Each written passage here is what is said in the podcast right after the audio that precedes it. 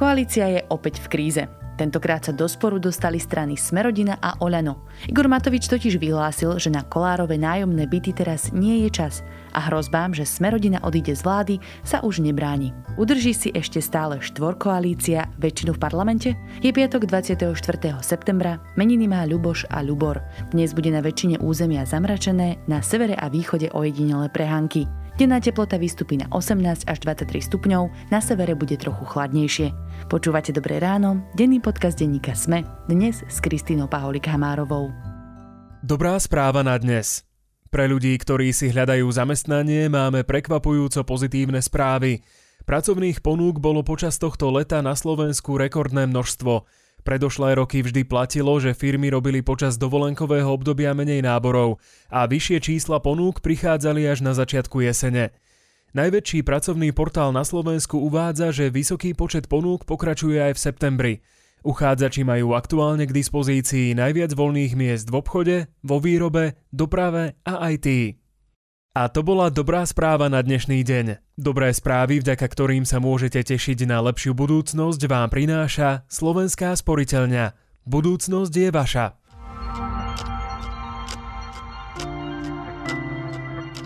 Na úvod krátky prehľad správ.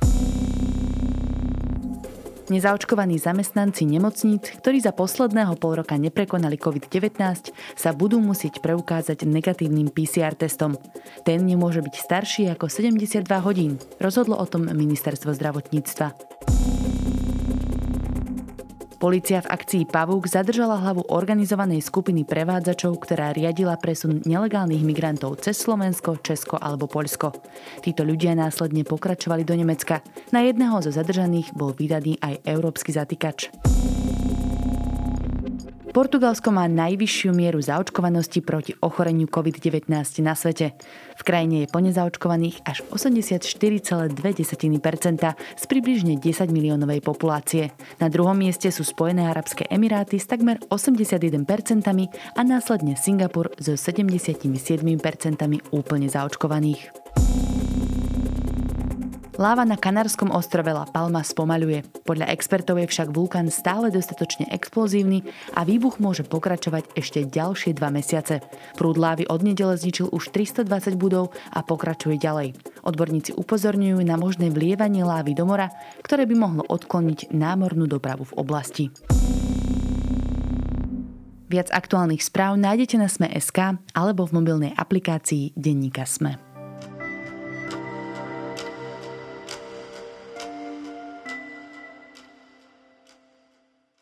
Koalícia, kde sa pohádal už naozaj každý s každým, je opäť v kríze. Tentokrát stoja proti sebe strany Sme rodina a Oľano. Kým v minulosti sa práve jej lídry Igor Matovič a Boris Kolár vzájomne podporovali a zľahčovali svoje plagiátorské kauzy, najnovšie šéf Oľano siahol Sme rodina na jednu z ich nosných tém – nájomné byty. Pristúpilo Oľano konečne na Kolárovú hru o odchádzaní z vlády? A príde koalícia nakoniec o väčšinu v parlamente? V štúdiu mám dnes komentátora denníka SME, Petra Tkačenka. Bolo nám oznámené zo strany bývalého premiéra, že pokiaľ nepodporíme jeho e, očistu, tak e, si vedia predstaviť vládnuť aj bez hnutia Sme rodina. My to rešpektujeme, keď tomuto dojde a nás vylúčia, bez problémov si poďme sadnúť do opozície, nemáme s tým najmenší problém.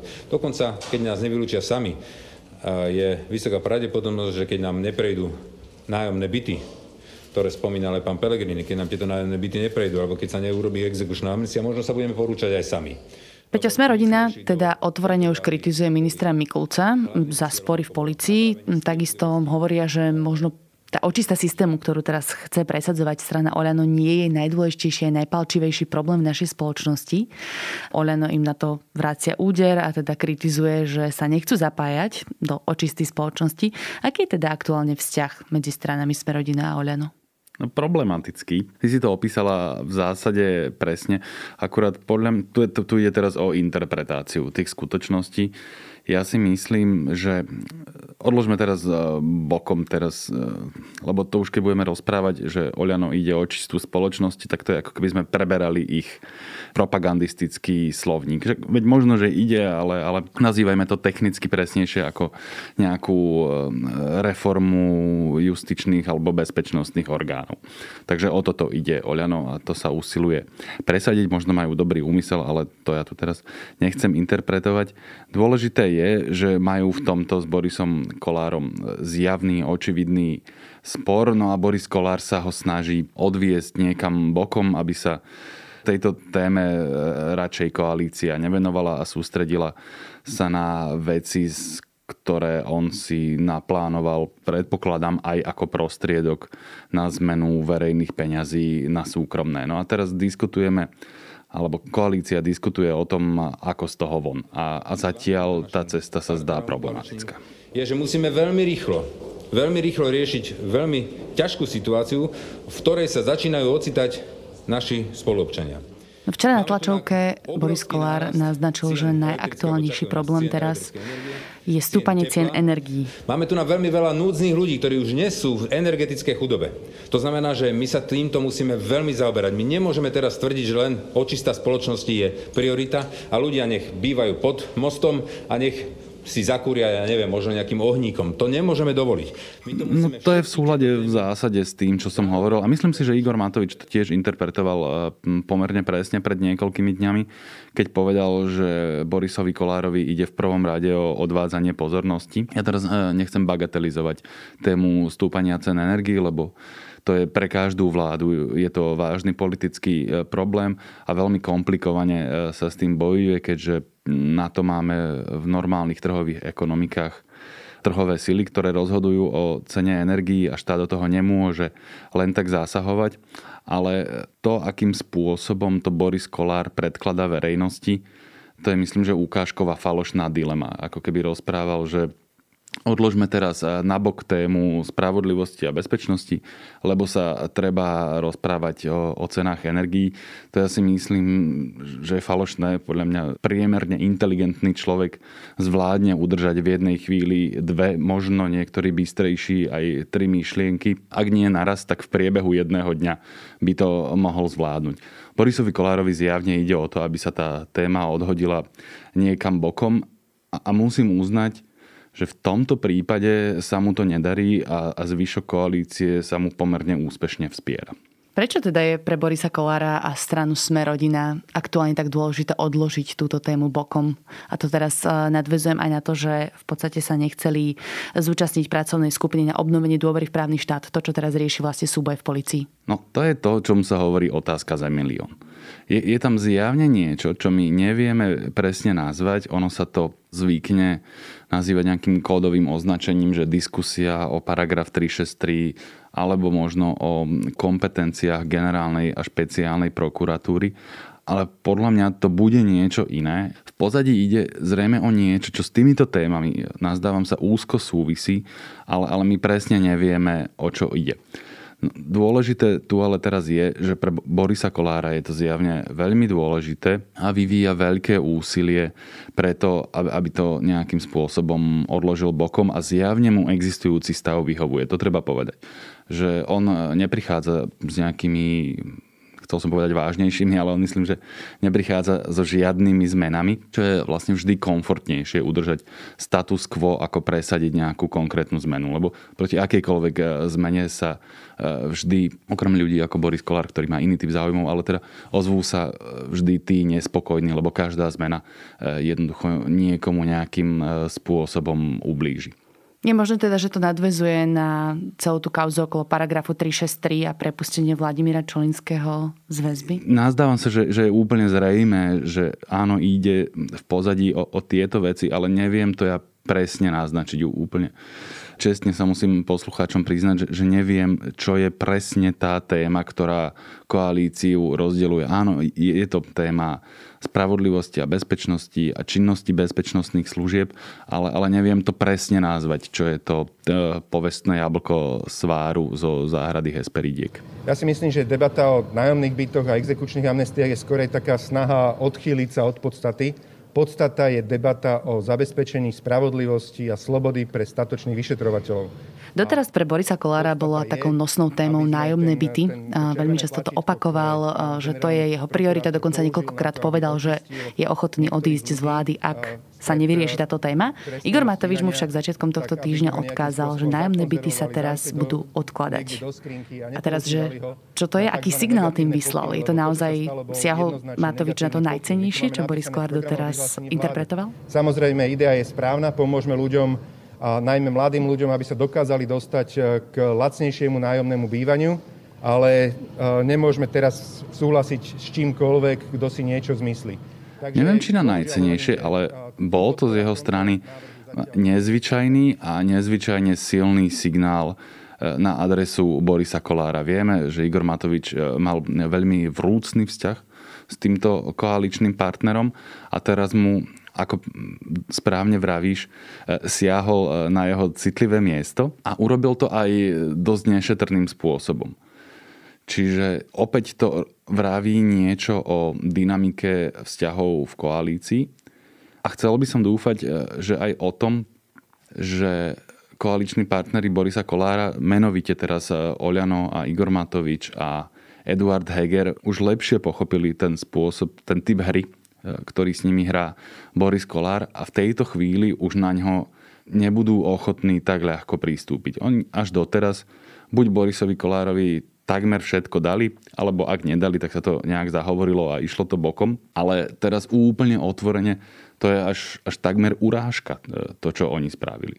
V prvom rade Igor Matovič, e, ja teraz nehovorím, že to je zle, Možno je to aj, aj správne. E, v tom samotnom jadre to aj kvitujem, pretože téma nájomných bytov a to, akým spôsobom ich Boris Kolár uchopil, podľa mňa svedčí o tom, že mu nejde až tak o, o blahobyt Slovákov, ako o to, čo som v úvode, snažím sa to povedať tak jemne, označil za výmenu verejných peňazí za súkromné. To znamená, že to vlastne kvitujem v tej meritornej časti, že toto bude najlepšie tak e, dlho tlačiť e, pred sebou, až sa na to zabudne.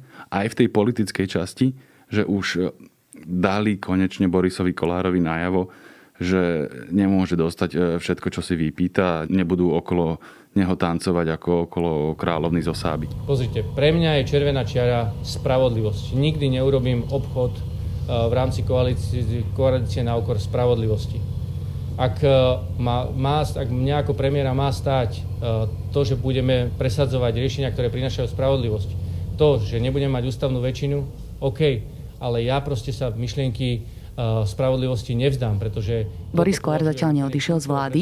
Vieme si predstaviť, že ak by teraz odišiel, aké to bude mať následky? No ďaleko siahle, to myslím, že prekračuje rozsah tejto našej diskusie ten úplne prvý a zrejmý je, že koalícia príde nie že o ústavnú väčšinu, ale príde vlastne o väčšinu ako takú. Bude na papieri disponovať 75 hlasmi poslancov, čo je extrémne komplikované na vládnutie v zmysle presadzovania legislatívy v parlamente. Veď e, vláda môže vládnuť aj, aj bez zákonov, len je to také bez zube potom v tom reformnom hľadisku. Tam sa vláda už ťažko môže tváriť, že ide niečo hlboko reformovať. To si potom vyžaduje extrémne politické násadenie a talent, čo azda preukázal Mikuláš Zurinda, ktorý dokázal vlastne s nejakou na papieri 70 poslancov, musel by som sa pozrieť, už si to presne nepamätám, ale teda dokázal presadiť veľké zmeny.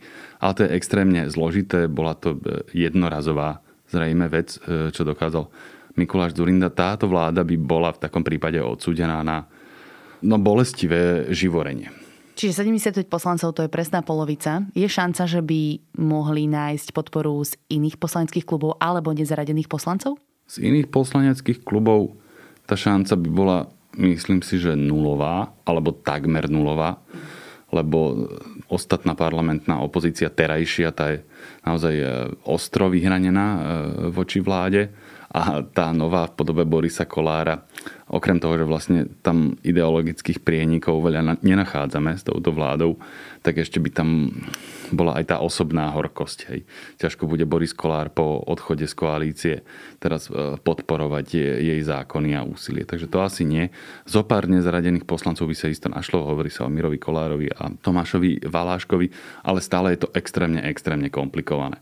Každý takýto hlas e, navyše si vyžaduje rokovania, hľadanie ciest, nie som si istý, do akej miery táto koalícia na čele s premiérom Hegerom a Igorom Matovičom a Richardom Sulikom je toho schopná. Len tak pre predstavu našich poslucháčov, keby sa hoci kto ochorel alebo by tam niekto neprišiel do toho plena, tak vlastne by mali ak- problém presadzovať akékoľvek zákony. Áno, áno, to, lebo tam už netreba ani príliš počítať väčšinu mm. v parlamente a opozícii, jednoducho stačí vytiahnuť hlasovacie karty a, a keď koalícia nemá v sále 76 ľudí, tak je parlament neuznášania schopný a dovidenia a vtedy sa proste nedá schváliť nič. To by musela byť opozícia dosť neschopná, aby tam zabúdala tie karty a potom by koalícia vedela schváľovať zákony aj so 60 alebo 70 poslancami.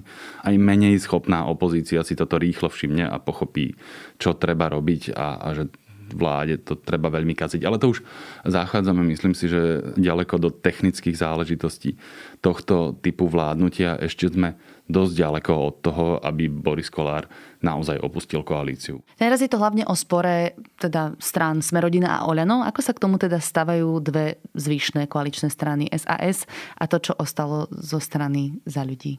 SAS eh, veľmi agilne priskočila na pomoc Eduardovi Hegerovi už v tej chvíli, keď eh, zazneli cez víkend prvé náznaky, že by Borisa Kolára mohli vyprevadiť eh, z vlády. To teraz neznamená, že Richard Sulík vyhadzuje Borisa Kolára, ale že je pripravený podporovať tú vládu vlastne za akýchkoľvek okolností, aj v tej subtilnejšej zostave. Myslím si, že niečo podobné platí pre Veroniku Remišovú. Tá pred niekoľkými dňami poslala Borisovi Kolárovi taký dosť štiplavý odkaz, že keď niekto každý deň hrozí demisiou, tak to už e, nie je ani zaujímavé a ešte čosi.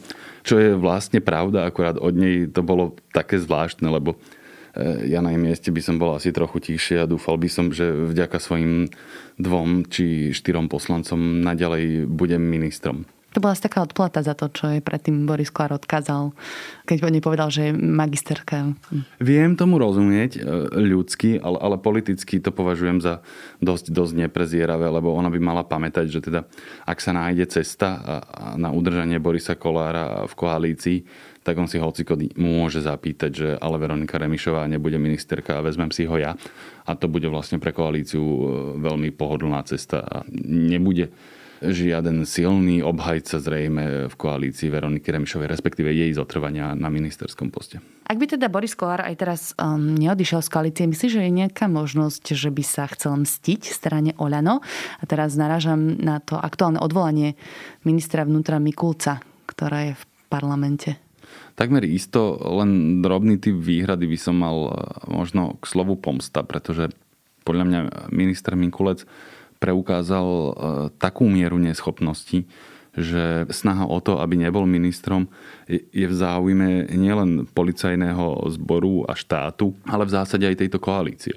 On jej podľa mňa škodí, ja chápem, že je to politicky nepríjemné pre každú stranu odvolávať svojho ministra, pretože je to priznanie nejakého typu zlyhania alebo neschopnosti, ale myslím si, že to treba urobiť, už len preto, že to je jednoducho osožné, ako som povedal, a istým spôsobom to môže uľahčiť to rokovanie s Borisom Kolárom a Smerodina, keď e, stiahnu tohto človeka, ktorý je už nejaký čas trňom v oku e, Smerodiny vlastne od zatknutia Vladimíra Pčolinského, by som povedal. V podstate sa môžeme vrátiť k tomu, o čom sme sa bavili na začiatku, že sme rodina má problémy s tými bezpečnostnými zložkami, má tam nejaký problém a predpokladám, že Mikulec je možno trochu nositeľom. Ak nie nositeľom, tak prejavom tých problémov e, takmer isto. Takže áno, bol by to nejaký krok e, k smerom k urovnaniu sporov. To ja teraz netvrdím, že je to spôsob, akým by sa dali vyriešiť? To si myslím, že nie. Ten, ten problém je hlbší, ale nejaký typ gesta ústretového by to bol. Ku komu z parlamentných strán všetkých má teraz sme rodina najbližšie? Tak asi by som povedal, že k tomu Petrovi Pellegrinimu. To sa mi zdá, že už aj dramaturgovia politických eh, relácií ako by predtým pôsobili e, v nejakých tých e, zoznamovacích súťažiach, že ich stále e, dávajú dohromady a oni si tam zjavne veľmi dobre rozumejú. Takže áno, povedal by som, že, že Peter Pellegrini. Uh-huh. Čiže môže sa to prejaviť v nasledujúcich voľbách? Ak by tie čísla sedeli, tak by sa to prejavilo. To si myslím, že ak, ak sa vytvorí taký schodný scénár, myslím politicky aj, aj číselne v parlamente, tak e, tam nevidím dôvod, prečo by oni mali mať vzájomný problém. Mhm, čiže by to mohol byť hlas Smer, Smer rodina? To už by sme e, zachádzali ďaleko, ale ke, keď sa pýtaš takto, tak podľa mňa Peter Pellegrini pôjde do koalície oveľa, oveľa radšej s Borisom Kolárom ako s Robertom Ficom. Ak vôbec Peter Pellegrini dostane možnosť ísť do nejakej koalície, lebo ten e, robí dosť veľa preto, aby takú príležitosť nedostal. Ďakujem pekne. V štúdiu sedel komentátor denníka SME Peter Tkačenko. Dobré ráno. Vedeli ste, že zmeniť zdravotnú poisťovňu je teraz ešte jednoduchšie? Vďaka digitálnemu podpisu vám na to stačí len váš mobil. Tak neváhajte a pridajte sa k nám do konca septembra. Od nového roka tak získate možnosť využívať skvelé benefity, ako doplatky za lieky pre deti neobmedzenie, príspevok 150 eur na zuby ročne, očný balík 150 eur a ešte o mnoho viac. Férové benefity a transparentný prístup vám prináša Unión zdravotná poisťovňa. Meníme životy k lepšiemu. Doprajte si nové SUV Hyundai Kona. Nová Kona má mladý hravý dizajn a aerodynamickú športovú siluetu. Nájdete v nej prvotriedne bezpečnostné prvky a moderné technológie, veľký displej a prémiový audiosystém. Autopolis vám navyše pribalí bonus až do 3000 eur. Spoznajte konu v predajniach Autopolis Bratislava na Račianskej, Panonskej alebo na Boroch, alebo sa objednajte na jazdu na www.autopolis.sk.